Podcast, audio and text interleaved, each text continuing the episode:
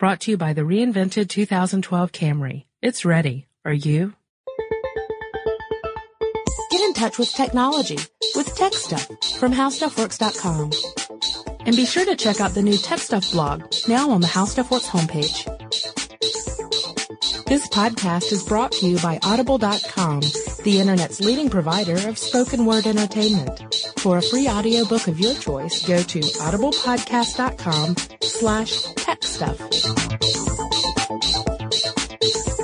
Hello, everybody. Welcome to Tech Stuff. My name is Chris Pollette. I'm an editor at HowStuffWorks.com, and sitting next to me, as usual, is senior writer Jonathan Strickland. Hey there. And uh, I think we're going to uh, talk some cable today. Yeah, we're going to talk cable. Kind of the way we talked megapixels. And you know, it's funny because all this Wi-Fi we've been talking over the past few months, That- and now we're talking cables. Yes, cables. Not So- we're not we're not necessarily talking cable television or cable modems. We're talking about the actual physical cables that tether one device to another. And if you're not familiar with cables, haha, they're uh, basically long strings of copper wire that you plug one thing into another thing to uh, connect them. Yeah, to allow electrons to pass Okay, jokes aside. from jokes one aside. to another. Um, the question has been posed by many people over the centuries that we've had electronic equipment. Yes, I remember Shakespeare himself wondering about this question. You know, we're going to get an email saying, you dolts. Uh, no, seriously. Um, there have been people who have asked for a long time, you know, because there are all kinds of cables you can get in the store. Some of them are really cheap. Some of them are really expensive. Some of them are short. Some of them are long. And people go, what the heck is the difference? Does it really matter what cable I get? And the answer to that is, well, sort of. No, the answer is no. No, it's not. No. The answer is more or less no. Okay, more or less, no, I will accept. Okay. There, but uh, actually, there's some there's some gray area in there. All right, yeah, yeah. There's some gray area. Okay, so what we're talking about here are, let's say that you just bought a really, really nice uh, sound system, and you want to hook your sound system up, and you, you know, you don't want to just use the cables that came with it. You want, you want some nice cables. Um, you don't want to, you know, fool around because I mean, you, if you've spent this much on a on a sound system, you don't want something as simple as cables making it sound crappy, right? Actually, that sounds a lot like what a salesperson would ask you in the store. I know this is why I'm going this way. so then you go down to the audio uh, aisle and you look at all the different cables and you see some there that are, you know, $15 and you see some that are $20 and then you look and you see some that are $120 and they're the same length as the $20 ones and you think, huh, the $120 ones must provide a much better sound than the $20 ones. I've spent all this money on my uh, stereo. I'm going to go ahead and get the top of the line. And you take them home and you listen and you think, I've got the best there is. Well, would you have had the same experience if you bought the 20 ones? Would it really have sounded that much different or would it sound different at all? Would you even be able to detect it? Perhaps the most sensitive sound detecting equipment could pick it up, but would your ear pick it up? And that's the question. Yeah. I mean, um, I wasn't long ago that I uh, that I edited Dave Roos article. Uh, how do I know which cables to use? And it doesn't really talk about this, at least not mostly. But he did put a sidebar in there about an experiment that was held not too long ago that got picked up and it made headlines. Well, sort of headlines, blog headlines all over the internet about these people who substituted coat hangers for monster cables. Let's see if they can tell the difference. Actually, no, they couldn't. Yeah. Um, and let's just say this: we're not talking about a uh, a double-blind study held in um, a lab, and the results were published in a peer-reviewed journal. But um, the original of this appeared in an audiophile um, uh, message board. It's the Audio Audioholics Home Theater Forum, and basically, um, some serious, serious listeners decided to do a test on two different kinds of cable. Basically trying to figure out because Monster has a reputation for making really good cables. Or at least really expensive ones. Or, or at least really expensive ones. And, and, and, uh, if anybody's name is thrown around with, are these really expensive cables worth it? It's theirs. yeah. Um, so they said, okay, well, let's do, let's do a, a, a taste test, if you will. And they plugged in some really nice, uh, monster cables. And they also put in some 14 gauge oxygen free Belden copper wire. and tested them. And, and basically, um, uh, although this wasn't a scientific, scientific test, it was pretty scientific. They picked a band that none of them were familiar with so that nobody would have a personal bias toward that. Sure. They used the exact same length of wire and said, okay, and they hooked it up to an AB box so they could just throw a switch. And, uh, basically they exposed five people. Uh, again, not a giant scientific sample, but two of the five could accurately identify the monster cable out of the two as sounding different. And then they threw him a loop and pulled out the uh, the Belden wire and swapped it for coat hanger that had been rigged into speaker wires, and uh, and ran the A/B test again, and not one of them could tell the difference in monster cable or the uh, the coat hangers. Not that we recommend you going out and replacing all of your wires with coat hangers. No, no, That, could- that could potentially cause you a little bit of a shock. exactly. And um, not to disparage the uh, the work of the audioholics who have uh, who have done this study. It's it's certainly um, uh, you know somewhat scientific, um, but uh, the you know people have uh, been really excited about this because uh, you know people like to pick on Monster. Let's face it. Yeah, no, they're they're an easy target because their products are very, uh, very much in the you know the limelight, and they are very expensive. Yep. Um, or for the high end ones anyway. And uh, I, I just want to really quickly go into what a double blind study is, in case you're not Oh, yeah, aware yeah. of what that is. Double blind is a a a methodology. And it's one in which both the person administering the test and the person undergoing the test have no idea which of the two or more uh, uh, scenarios they are encountering at any one time. So, in other words, the person who is pushing play on the stereo uh, doesn't know which wires are being used, and the person listening doesn't know which wires are being used. Now, ideally, you're using the exact same equipment apart from the wires, and you're using the exact same recording in all these cases, so that you know no, you don't have any other variation there. The only variation you should get are from the wires. And the reason you do these double blind tests is to avoid a kind of a, almost like a, well, it's really a psychological effect. If you go in expecting to hear a better sound, you might be convinced that you are hearing a better sound. Even if on any other day, if no one had told you that, you wouldn't have that expectation. So, I mean, someone could tell you, oh, well, these are the high, high end speaker wires and, and be pulling your leg. And you might convince yourself, wow, those really do sound great. And then it turns out that, you know, no, they're the cheap little $15 ones you can get on the aisle. Um, that's why double blind tests are important. It takes that kind of bias out. Uh, actually, James Randi, do you have, you, you, do you know who James Randi is? I've heard his name. James Randi uh, is a professional magician um, and also a noted skeptic. And he has the $1 million challenge, which really is open to uh, various claims of um, of abilities that fall into the paranormal range, but he opened it up, the $1 million challenge, to anyone who could reliably tell the difference between, uh, I think it was a $7,500 cable and a uh, I think a two hundred dollar cable. So we're still talking about high end cables on both ends, but one that's incredibly expensive versus one that's just expensive. And his argument was that the human ear would be unable to detect the the difference between these two cables, even if the two cables performed exactly the way they were supposed to perform. You know, Right. according to advertisements and packaging.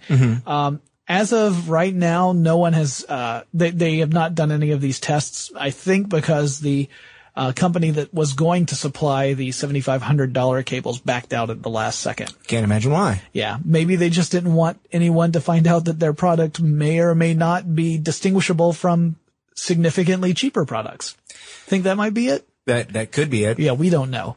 We can't say. It may be a totally different reason.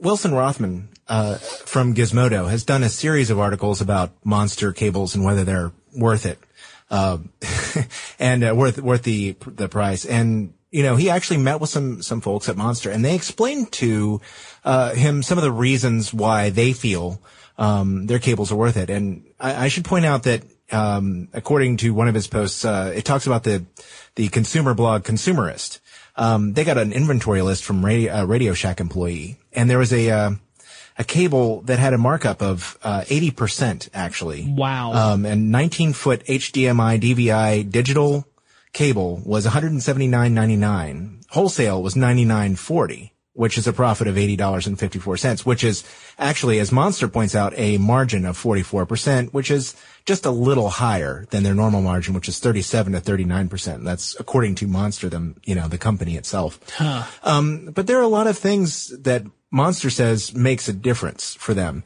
Um, they make heavier duty cables, which, uh, in the long run will save on wear and tear. They showed, um, Wilson Rothman an, an X-ray of a monster cable and a less expensive cable. And they showed the, the difference in wear and tear just at the point where the connector touches the cable. Sure. And just bending it back and forth can, can damage the cable where the, the monster cables were more robust. Also, they're certified for things like H, technologies like HDMI.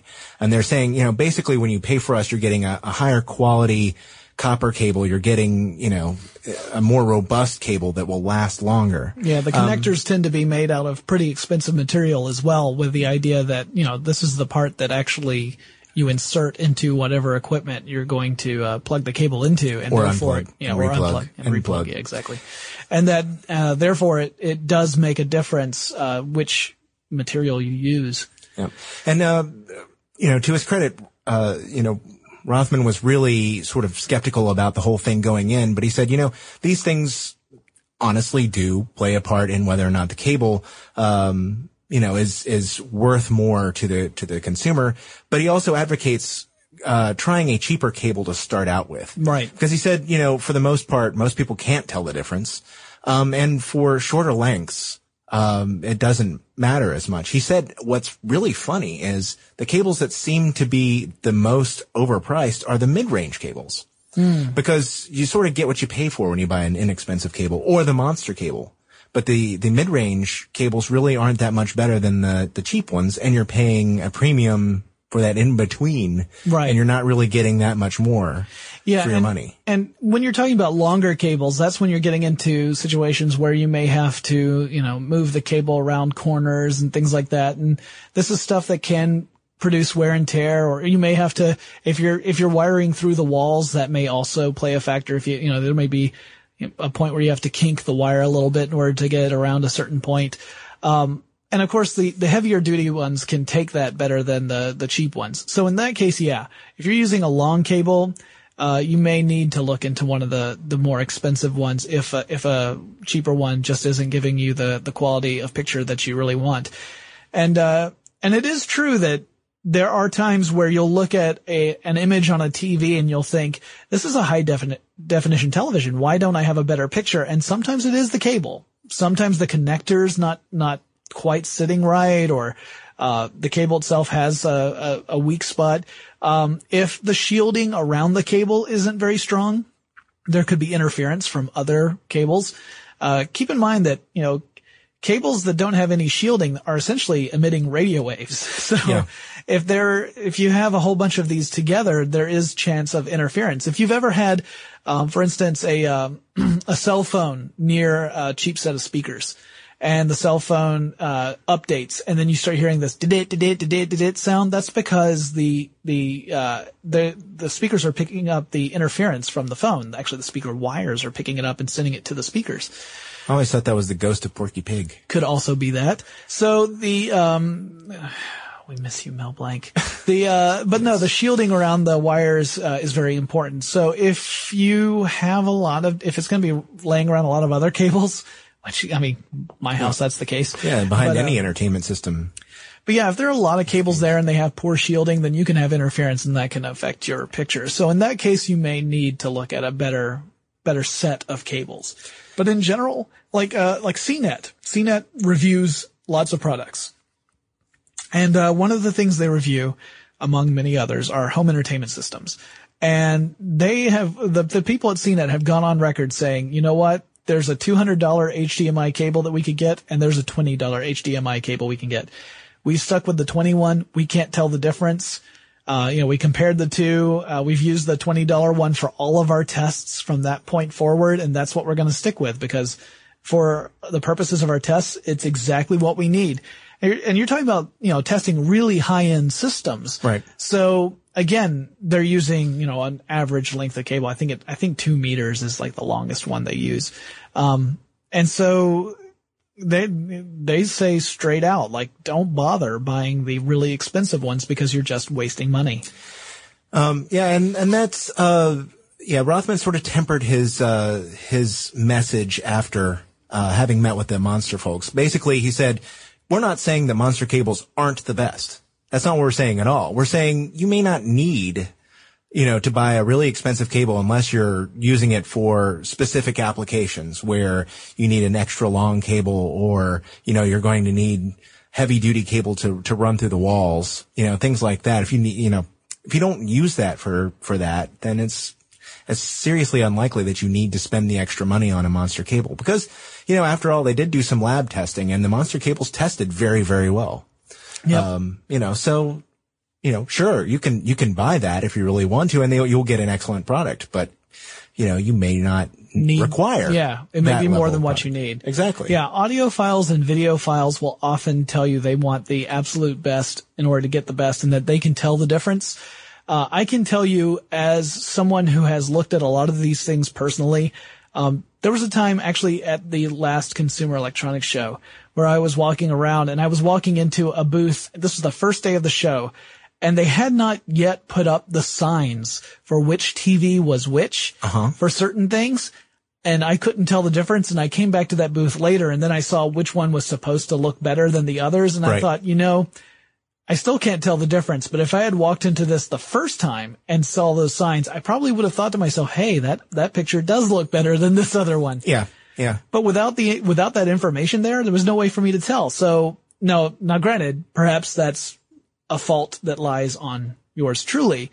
You know, maybe I'm incapable of seeing those differences and that's my, my burden to bear in life. But I'm just saying, I couldn't tell. Yeah, and I'm sure that if I had been there for the uh, Audioholics testing procedures, I would not have been able to tell the difference in speaker wire versus, uh, you know, coat hangers either. Um, you know, And- and they're a lot more uh, highly developed ears than mine, certainly. And this just in, Yes. the JREF challenge I was talking about earlier. Oh, right. It was $7,250 speaker cables versus $80 speaker cables. So I just wanted to get that straight before we started getting emails about it. All right. I hope people didn't pause the podcast and type out an angry email and then start it up again. If it makes you feel better, I'll send you an angry email. Uh, it always makes me feel better. Well, I think now's a good time to thank our sponsor, audible.com. And, uh, hey guys, if you go to www.audiblepodcast.com slash tech stuff and sign up there, your first download is free. And we have a couple of, um, suggestions for what that first download could be, if you like. Uh, Chris, what, what suggestion do you come up with? Well, see, this was obvious for me. I, I chose Nick Hornby's High Fidelity. Oh, right. Well, of course. You know, I don't think there were any coat hangers in it. Uh, anyway, uh, it's narrated by David, um, sorry, by David Cale. Oh, and, yeah. uh, you know, it's an excellent, it's an excellent book. So.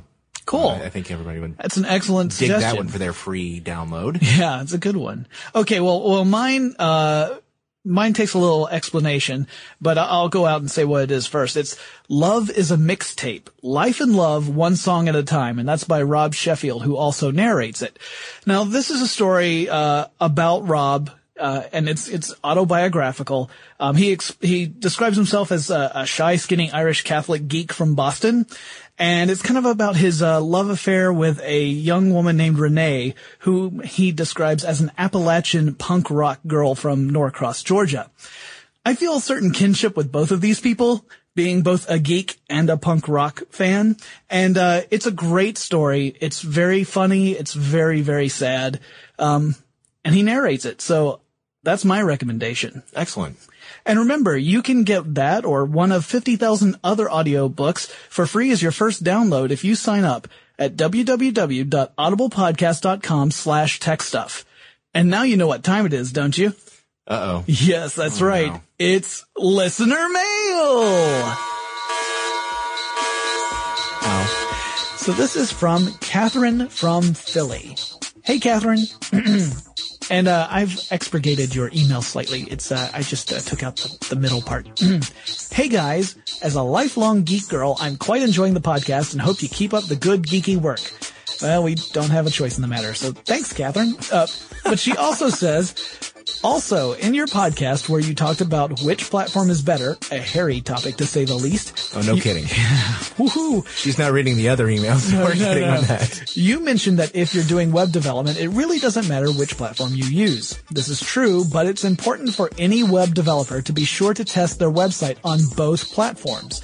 I develop sites on my PC, but I'm always sure to check them on a Mac. Thank you. Mac's Safari browser has around a 10% share of the browser usage at the moment. So let's not forget about our Mac friends when we PC users build our sites. Keep on geeking, Catherine from Philly, who is incidentally saddened to report that tagging web pages with HTML does not technically count as programming. Sorry, guys.